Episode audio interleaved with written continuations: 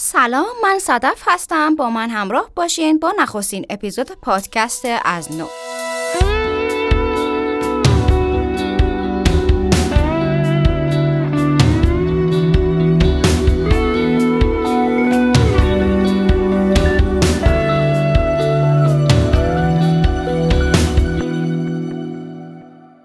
متاسفانه در ارتباطاتمون شیوه درست گفتگو رو بلد نیستیم. چرا؟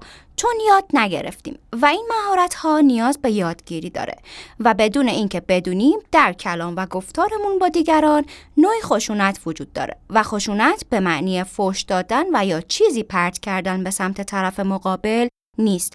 با شیوه نادرست گفتگو هم می‌تونیم به دیگران خشونت بورزیم و آسیب برسونیم.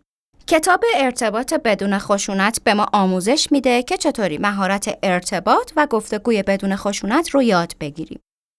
خب حالا من با یه شعر از آقای روت برمیر مبحث امروز رو شروع می‌کنم.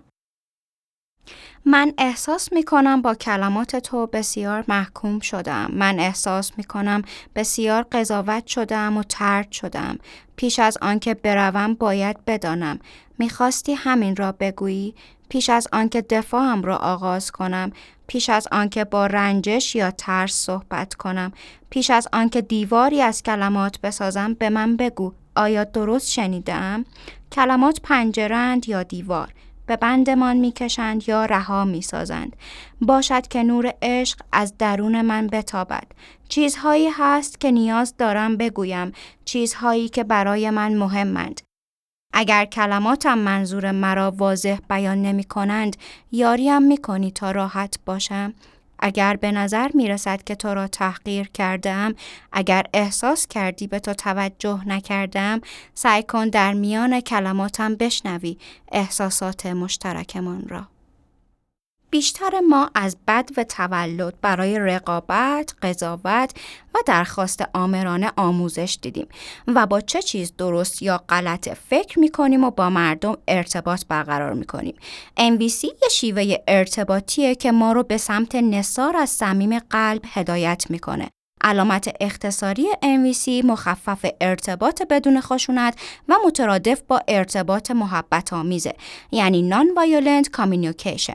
MVC به ما کمک می‌کنه به عمق بریم و کشف کنیم که چه چیزی درون ما مهم و زنده است. وقتی نیازهای خودمون رو درک و اعلام می‌کنیم پایه مشترکی برای روابط رضایت بخش تولید می‌کنیم. MVC ما رو به سمت کیفیت بهتر بیان خودمون و گوش دادن به دیگری هدایت می‌کنه تا به جای واکنش های غیر ارادی و از سر عادت کلمه ها و جملاتمون رو آگاهانه بر اساس مسئولیت و شناخت نسبت به اون چیزی که درک می‌کنیم احساس می‌کنیم و نیاز داریم انتخاب کنیم. معمولا ما خشونتمون رو نمیپذیریم چون در مورد اون ناآگاه هستیم. باور داریم که خشن نیستیم چون که تصور ما از خشونت دعوا کردن، جنگیدن یا کشتنه. خب حالا می‌خوام براتون یه مثال بزنم و بعد با توجه به این مثال نکته به نکته داستان رو با هم آنالیز کنیم. دو تا پارتنر مشغول گذروندن روزهاشون هستن که یه روز دختره برای انجام کاری باید از خونه بره بیرون. اما پسر توی خونه با لپتاپش باید کاری رو تحویل بده. دختره یه نگاه به ظرفشویی می‌کنه می‌بینه ظرفها زیاد هستن و وقت شستن نداره. پسر میگه نگران نباش من ظرفها رو میشورم. دختره میره بعد از چند ساعت برمیگرده. زمانی که میاد می‌بینه ظرفها همونجوری دست نخورده هستن. پسر هم مشغول کار با لپتاپشه. دختره ناراحت میشه و بعد از اینکه لباسهای خودش رو عوض می‌کنه مشغول شستن ظرفها میشه و هیچ دیالوگی با پسر برقرار نمی‌کنه و هیچی از ناراحتیش نمیگه. این ناراحتی ادامه داره تا اینکه چند ماه بعد سر یک موضوع دیگه که بینشون بحث و جدل هست ناراحتی های گذشته مثل نشستن ظرفها سرباز می‌کنه. اکثر آدما چه در روابط عاطفی و چه در روابط اجتماعی رفتار طرف مقابل رو مشاهده می‌کنن و بعد احساس می‌کنن و همینجا همه چیز متوقف میشه. برگردیم به مثال. دختره وقتی که اومد خونه و ظرفا رو دید مشاهده کرد. ناراحت شد، احساس ناراحتی کرد و متوقف شد. هیچ سوالی نپرسید و حتی از ناراحتی خودش هم صحبتی نکرد و مدتها این ناراحتی رو با خودش حمل کرد. ریشه بیشتر مشکلات ما در تمام روابطمون صحبت نکردنه که باعث میشه روابط رو در مسیر دیگه ای سوق بده. حالا می‌خوام این مثال رو با توجه به MVC ببینید. اگر دختر ظرفا رو که می‌دید لباساشو که عوض کرد به پسره می‌گفت من ظرفا رو اونجوری دیدم ناراحت شدم چرا ظرفا رو نشستی البته با لحن محبت آمیز و آروم خب حالا توضیح پسره من که زمان مشخصی نگفتم که مثلا وقتی برگردی قرار ظرفشویی خالی باشه یا وقتی کارم تموم شد میشورم. فقط گفتم ظرفا رو میشورم ولی زمان ندادم. می‌بینیم که توضیح کاملا منطقیه. زمانی که دیالوگ رد و بدل میشه از دل این دیالوگ ها نتیجه گیری بیرون میاد. ولی وقتی با ذهنمون صحبت کنیم به سوء تفاهم ها ختم میشه. اکثر دوستانی که با من راجع روابط اجتماعی یا عاطفی صحبت کردن مشکل همه اونا دیالوگ نکردن بود و جمله‌ای که به من می‌گفتن این بود که اون خودش باید بدونه که من چمه یا بره فکر کنه چرا ناراحتم این دسته از جملات خیلی مبهم و کلی هستند.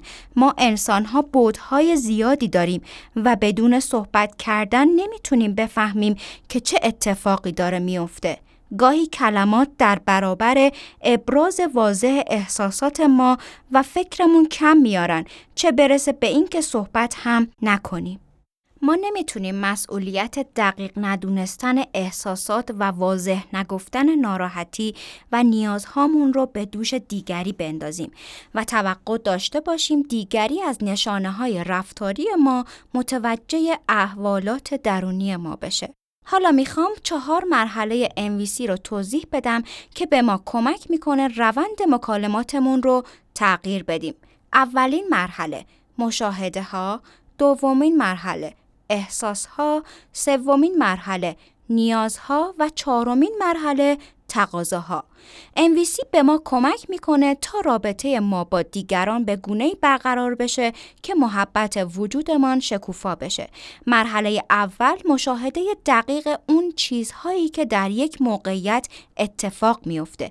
مشاهده دقیق گفته ها، شنیده ها و رفتارها فارغ از اینکه به زندگی ما دستاوردهای بیشتری میدن یا نمیدن. گفتن دقیق مشاهده ها بدون هر نوع قضاوت و ارزیابی. خیلی ساده فقط بگیم چه چیزی رو مشاهده می کنیم بعد احساس خودمون رو از اون چیزی که مشاهده کردیم بیان می کنیم رنجیدیم، ترسیدیم، خوشحالیم، متعجبیم یا عصبانی هستیم. توی مرحله سوم مشخص می‌کنیم که احساسی رو که گفتیم به کدوم از نیازهامون مرتبط میشه و در نهایت درخواستی که داریم رو خیلی شفاف میگیم. وقتی تمرکز و توجه خودمون رو روی این چهار مرحله بذاریم و کمک کنیم که دیگران هم این کار رو انجام بدن جریان متقابلی به وجود میاد تا محبت به صورت طبیعی آشکار بشه. در آخر می‌تونیم برای تمرین به این فکر کنیم که با توجه به این چهار مرحله مکالمه بین اون دو نفر در مثال ساده ای که گفتم چجوری به کار ببریم. ممنونم از اینکه با من همراه بودین. اگر نخستین اپیزود پادکست از نو رو دوست داشتین و براتون مفید بوده به دوستان خودتون پیشنهاد بدین تا کمکی باشیم برای همدیگه. من برای ادامه این پادکست به نظرات شما نیاز دارم که از طریق ایمیل می‌تونید با من در تماس باشید. آدرس ایمیل من هست صدف.دریا@gmail.com شاد باشید.